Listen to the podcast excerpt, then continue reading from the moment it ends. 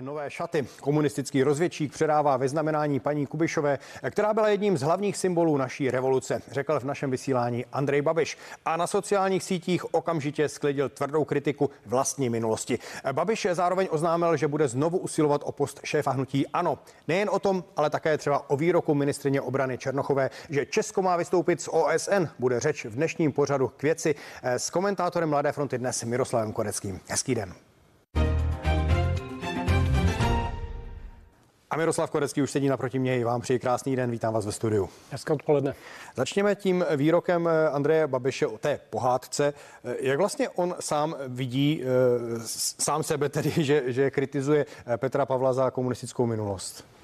Podle vás? Tak samozřejmě z jeho pohledu je to zvláštní, když člověk, který byl rovněž v komunistické straně, jakkoliv nebyl v takových strukturách jako pan, jako pan Pavel, tedy že by přímo chtěl sloužit eh, jakoby na, na té hrázi komunismu a, a, a škodit někomu na západě, ale jakoby z hlediska nějaké historické, řeknuli, viny nebo něčeho, nebo co, co mají ti lidé za sebou, tak, tak je to velmi podobné. To, že poukazuje na to, že pan Pavel skutečně je to minimálně zaznamenání hodné, pro někoho možná k pousmání, pro někoho ke kritice, že člověk, který skutečně jakoby byl hodně svázán s tím komunistickým režimem, tak eh, vyznamenal se nejvíc chartistů a dizidentů v historii. To snad ani Václav Havel nikdy tolik jich pohromadě nevyznamenal.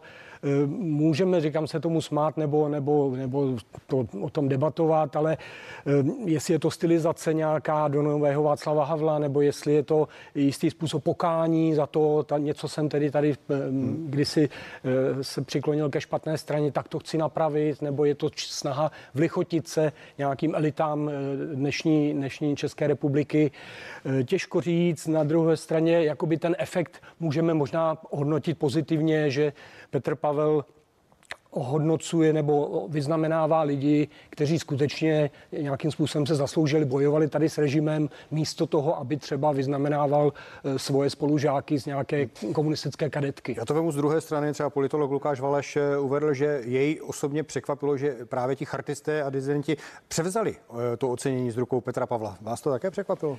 Hmm už ani snad ne. Viděli jsme ta atmosféra, jak se měnila kolem prezidentské volby v, v té kampani, jak postupně se na jeho stranu přidávali i lidé, kteří skutečně měli hodně velký problém s komunismem a původně třeba i s osobou Petra Pavla. Eh, je vidět, že Petru Pavlovi se to daří, jakoby čistit ten svůj obraz a čistit tu svoji minulost v očích veřejnosti, protože viděli jsme u Miloše Zemana, že někteří lidé nominovaní na různé medaile a řády odmítali z jeho rukou to převzít. U Petra Pavla jsme nezaznamenali žádný případ. Proč se to nedaří třeba Andreji Babišovi? On sám sebe označuje právě za toho pasivního člena komunistické strany, zatímco Petra Pavla označoval za toho aktivního, tak proč se jemu nedaří zbavit té nálepky? Tak jeho stoupenci mu to rozhodně nevyčítají. Tady v případě Petra Pavla také jeho stoupenci mu to nevyčítají. Tady si část, jak, by, jak se to Česko dělí na ty dvě poloviny, tak ta jedna polovina si prostě vybrala Petra Pavla jako svého představitele, ta druhá stojí za, za Andrejem Babišem nebo dříve za Milošem Zemanem. Ehm, je to tak, prostě když ně, někoho ehm, někdy až bezmezně obdivujete a, a následujete, tak vám nevadí jeho, jeho hříchy minulosti. Hmm. Ještě zůstaňme u toho předávání těch eh, vyznamenání. Eh, když bychom srovnali eh, to, jakým způsobem vystupoval a jaký měl projev Petr Pavel a srovnejme to třeba s tou uplynulou érou Miloše Zemana, Nakolik rozdílné to z vašeho pohledu bylo? No, ať už Petra Pavla někdo miluje nebo nenávidí, ať už si jeho projev považuje za úžasný nebo plitký, ať už i ten výběr vyznamenaných považuje za dobrý nebo nedobrý, snad každý musí uznat, že tady zmizel ten začarovaný kruh, do kterého se postupně eh, v těch posledních letech svého mandátu dostával Miloš Zeman. Začal to těmi dvěma nepozvanými rektory, eh, s kterými měl nějaký osobní problém, na to se nabalovali pak jejich kolegové, kteří s ním solidarizovali, pak univerzitní profesoři politici, kteří trhali pozvánky na Pražský hrad nebo odcházeli v průběhu Zemanova projevu ze sálu, ti právě zmínění lidé, kteří odmítali od něj převzít vyznamenání, což byla strašně špatná kulisa eh, největšího státního svátku republiky. A ať už někdo skutečně Petra Pavla miluje nebo ne, tak musí uznat, že tohle to zmizelo. Tam skutečně ten sál byl plný lidí, kteří mají naprosto rozdílné názory a jediný, bohužel, kdo chyběl, byl právě Miloš No, na to jsem se chtěl právě zeptat. Bylo to z jeho strany nějaké eh, politické gesto, nebo spíše to bylo podle vás způsobeno zdravotním stavem? No, vím to rozhodně jako gesto. On už kdysi byl vyzýván v době před pěti lety, když bylo z té výročí republiky, že je to výborná eh, příležitost k tomu zakopat nějaké příkopy a skutečně pozvat na Pražský hrad i ty lidi, kteří tam, eh, které do, do té doby nezval. On té příležitosti nevyužil. Tady měl také příležitost ukázat jakoby eh, nějakou svoji velikost, že tedy uznávám, že prezidentem je teď někdo jiný, kdo má úplně odlišné názory než já. On řekl, že prostě o Petru Pavlovi dobře mluvit nemůže a špatně o něm mluvit nechce, jako by tam o něm někdo chtěl, aby o něm mluvil. Tam přitom měl být jenom jako čestný host, ale ne, nedokázal to tam přijít. Těch vyznamenaných byla obrovská uh, řada, bylo, bylo to velké množství. Byla tam nějaká jména, která vás osobně překvapila, nebo naopak chyběl vám tam někdo? jako hodnotit vždycky ten prezidentův výběr, což ústava svěřila jedinému člověku a asi to tedy eh, tak, tak myslela, že to je skutečně takový osobní výběr z hroznů toho jednoho člověka, který prostě si to nějak promyslí a toto je ta jeho skupinka lidí. To je vždycky strašně ošidné, že každý má jiný vkus, jiné preference, jiné hodnotové postoje. Já se možná zeptám konkrétně. Hodně se mluvilo o bratrech Mašínových. Hmm. Ty se nakonec rozhodl Petr Pavel nevyznamenat. Jak hodnotíte jeho krok? Zase můj osobní názor, já to naprosto podporuji, protože myslím si, že bratři Mašínové jsou velmi polarizující ne osobnosti, chtěl dvojicí, eh, tedy která, která by českou veřejnost v tomto případě velmi rozdělila a eh, celý ten ceremoniál by tím získal velmi jasný náboj, že by se kritici a versus stoupenci tohoto kroku proti sobě vyhraňovali. Eh, někdo, kdo takto rozděluje Českou republiku, nemá dostávat. Že ze strany Petra Pavla jasná snaha být tím prezidentem, který spojuje, nikoli tím, který rozděluje. On to deklaroval už v, kampani, že prostě tohleto je, je, je přes čáru to, to zavraždění vraždění těch eh, některých lidí bezbraných, eh, notabene v bezvědomí, eh, že to je to prostě vyloučené. Ohledněme se za naší nedělní partii. Tam byl jedním z hostů Andrej Babiš, který už jsem říkal teď, že jednak kritizoval Petra Pavla, ale mimo jiné kritizoval také Petra Fialu, co by premiéra říkal, že on zničil de facto ODS, že zůstala už, že zůstala jen koalice spolu a ODS jako taková je vlastně neviditelná. Samozřejmě za to sklidil opět velkou kritiku, ale přece jenom nemá v určité eh, části pravdu. Eh, Určitě má pravdu v tom, že Petr Fiala výrazně víc tlačí značku spolu než značku ODS. Jestli je to chyba nebo jestli je to dobře, to ukáže až zase příští volební výsledek. Petr Fiala se tím nějak výrazně netají, že na tuhle tu kartu vsadil. Je to taková jeho představa velké české středové CDU v podání tedy vedoucí síly ODS, ale na to se nabalujících dalších stran.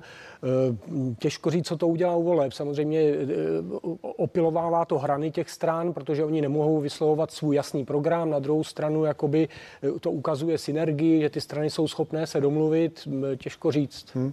Na druhou stranu Andrej Babiš opakovaně vyzdvihl eh, jeho českého hejtmana Martina Kubu, eh, také vlastně za ODS. Eh, svým způsobem nejsou to v podstatě jakési polipky smrti ze strany Andreje Babiše vůči, vůči Martinu Kubovi. Nemůže mu to moc, nemůže mu to uškodit?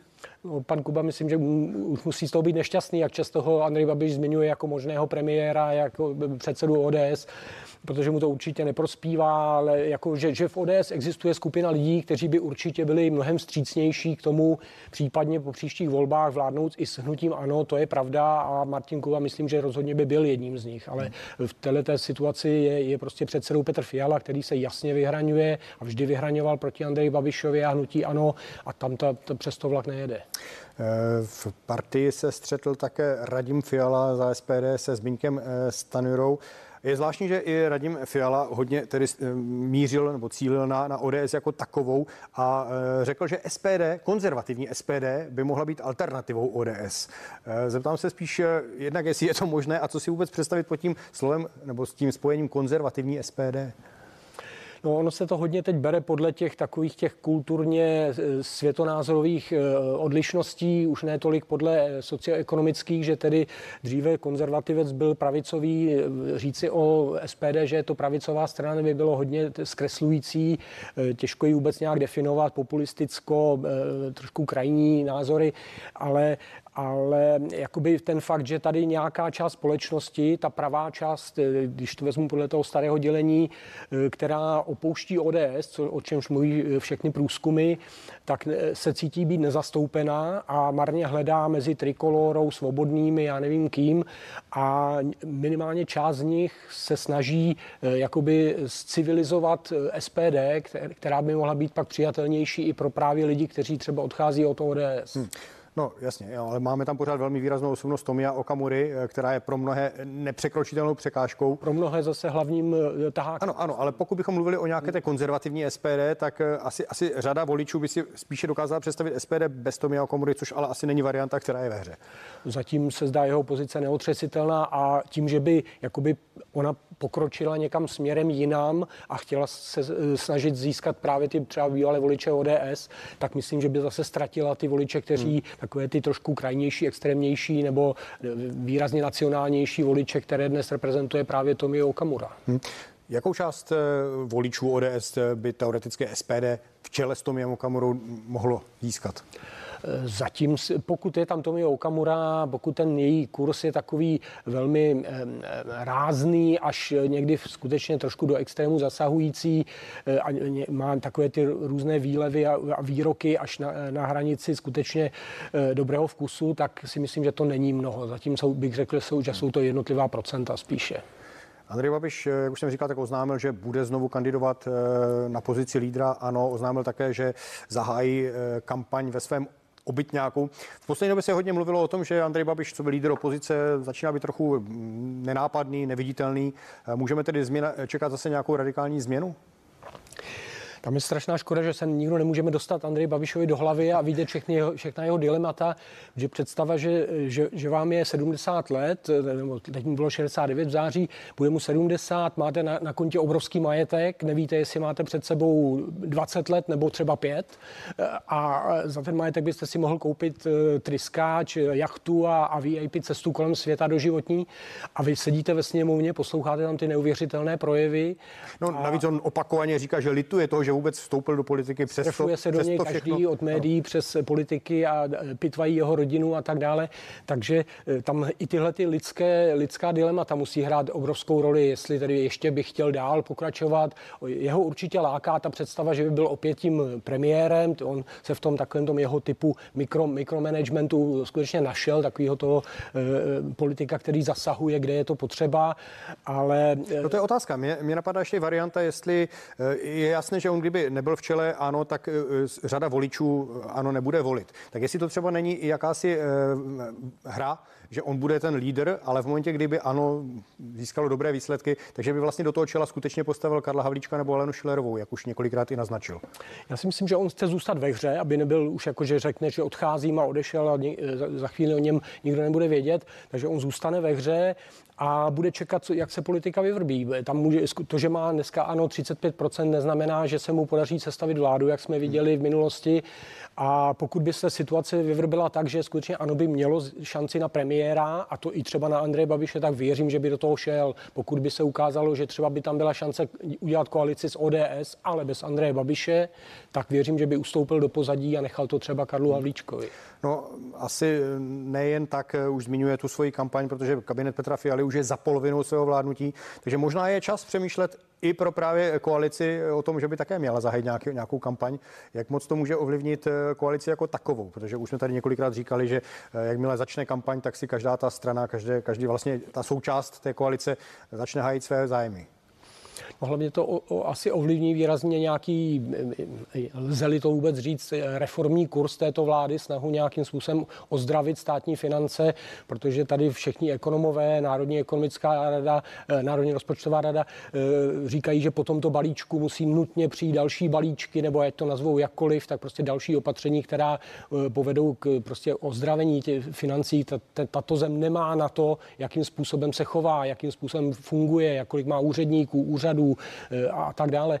Takže, ale právě tenhle ten drive si myslím, jakmile začnou ty politici myslet, jim naskočí ten volební modus do, do mozku a začnou přemýšlet o tom, abychom neprohráli ty volby moc, tak okamžitě přestanou dělat jakékoliv reformy, no, protože to je nepopulární. Ano, to, na, to je to, na co jsem narážel. Kdy to můžeme očekávat podle vás?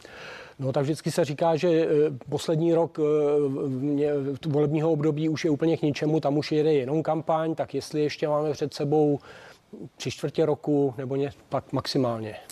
Říká komentátor Mladé fronty eh, dnes Miroslav Korecký, který zůstává mým dnešním hostem.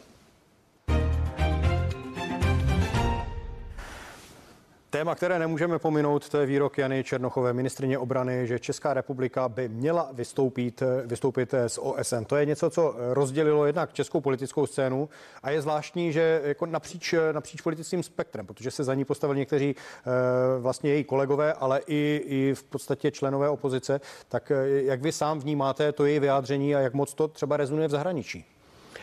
No, jako já myslím, že je to úplný nesmysl. Samozřejmě jako eh, OSN není nějaký klub pár vyvolených zemí, kterým nám je buď dobře nebo není a můžeme vystoupit. To je celosvětová organizace, jenom čtyři státy světa v ní nejsou a eh, jako stalo se v minulosti snad jednou, že někdo vystoupil a hned tam zase po roce se vrátil, uznal, že to byl úplný nesmysl.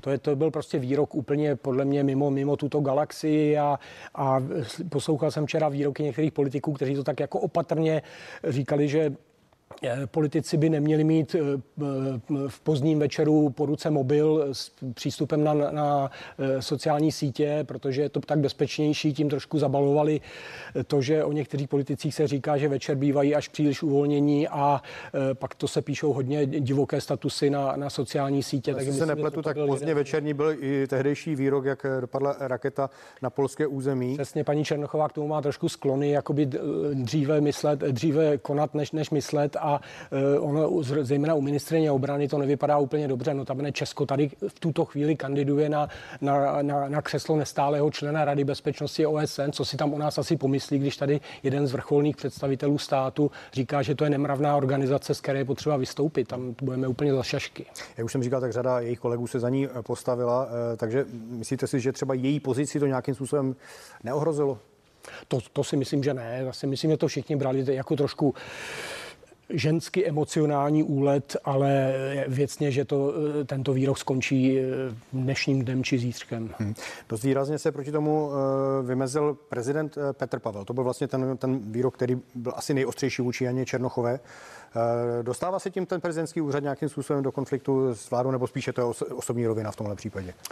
Eh, tak prezident si hledá svoji cestu k vládě, protože eh, byl trošku zvolen jako, jako ten trochu vládní kandidát. On, jemu se to úplně nelíbí, tato role, aby on chce reprezentovat celou společnost, chce se dostat do čítanek jako člověk milovaný celou společností, tak e, vidíme to u těch jeho některých rezervovanějších kroků směrem k vládnímu balíčku nebo k důchodové novele a, a, a podobným věcem, kdy jakoby dává na jeho jistý distanc. Toto byl asi jeden z, ně, z nich a asi budou další následovat. Já bych ten jeho výrok, výrok tady citoval. Před několika týdny jsem na jednání v New Yorku zdůrazňoval, že Česká republika dlouhodobě podporuje reformy OSN, včetně Rady bezpečnosti. To lze dělat pouze zevnitř. No my jsme tady tu Radu bezpečnosti zmínili, možná bychom měli zmínit další organizace, které spadají pod OSN. Je to Rada pro lidská práva, kde by vlastně Česká republika přišla o své místo, ale pod OSN je třeba Mezinárodní soudní dvůr, UNESCO, eh, UNICEF. To jsou organizace, ze kterých čerpáme peníze. Eh, UNESCO nám přispívá na 17 kulturních eh, památek, UNICEF nám přislíbil 333 milionů pro Prahu na zvládnutí uprchlické krize. To všechno jsou vlastně věci, o které by Česká republika přišla, pokud by vystoupila z OSN. Takže nakolik nepromyšlený krok to podle vás eh, ze strany Jany Černochové byl? Nebo uvědomovala si tyhle ty důsledky? No, myslím, myslím si, že ne, že to bylo skutečně výrok návalu emocí. Jana Černochová je známá jako velká podporovatelka Izraele. To, že eh, OSN často přijímá eh, rezoluce, které minimálně nejsou nakloněny Izraeli, to je pravda. Prostě vychází se z hlasování, na, ať už někde v Radě bezpečnosti nebo na valném schromáždění, tak to prostě tak je. To, to prostě svět svět takto vypadá. To, že tam pro tu rezoluci hlasovalo 120 států a asi 17 nebo 14, 14 bylo proti, hmm. tak to ukazuje trošku obrázek dnešního světa. To, že my jsme v té menšině, to ještě neznamená, že prostě máme odcházet. Hmm. Co je, co, jak vnímáte ty názory, které jsou opravdu velmi kritické vůči OSN, že to je organizace, která nefunguje, která by zkrátka potřebovala zásadní reformu. Nemají v něčem přece jenom pravdu? Je to, je to organizace združící skoro dvě stovky států. Když vidíme, jak pestrý je svět, jak jsou diktatury, jak jsou hrůzné režimy, kde po světě všechny tyto státy tam mají své zástupce a všechny mají stejné, stejný hlas při nějakém hlasování, tak jako se nemůžeme divit, že ten výsledek je pestrý. Prostě, že se Rusko sedí v Radě bezpečnosti OSN a má, má právo veta a, současně tedy na, přepadá tady e, sousední státy. Čili je to, je to maximum asi možného v současné chvíli. Neříkám, že nějaká reforma není možná, asi ano, ale prostě mm, OSN reprezentuje svět ve vší pestrosti i špatnosti, jaký prostě je. Nicméně, jak už jste sám řekl, tak na stranu Izraele se podstavilo v podstatě pouhých 14 zemí. Co to, co to vypovídá o tom, jak se změnila situace ve světě? No, je to dlouhodobý asi obrázek, jak svět vnímá Izrael. Tam skutečně obrázek Izraele je dlouhodobě špatný, eh, ale zajímavě je tam třeba i, eh, že ani postoj západu není vůbec jednotný. Eh, postoj států NATO vůči tomu tam ze států NATO, myslím, že jenom tři státy hlasovali pro Izrael, takže je vidět, že i uvnitř toho užšího bloku i, toho západu je prostě na, to, jsou na to rozdílné názory. Ty, ty státy mají rozdílně silné muslimské menšiny uvnitř svého území, musí eh, respektovat i jejich názor a tak dále. Takže to, to všechno se do toho prolíná. Možná poslední téma, které alespoň stručně ještě otevřu, to je rozpočet. Eh, zákon o státním rozpočtu prošel prvním čtením, ale uh, ústavní soud by se v těchto dnech měl zabývat stížností kvůli valorizaci.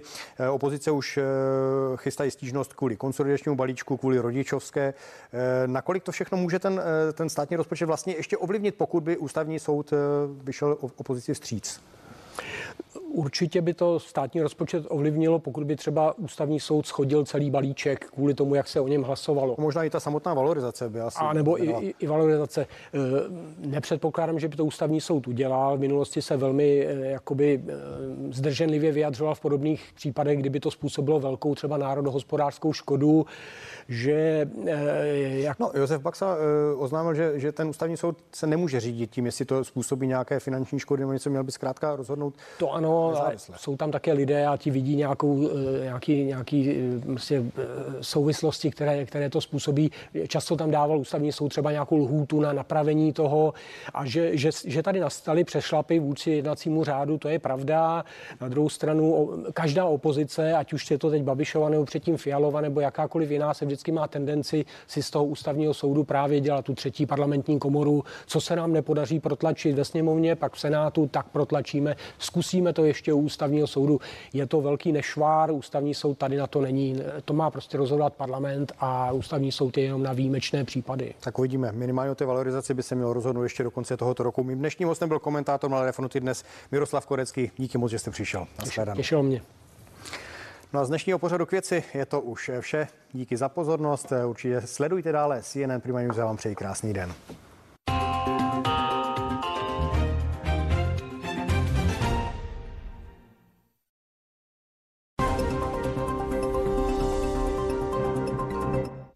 nesprávy.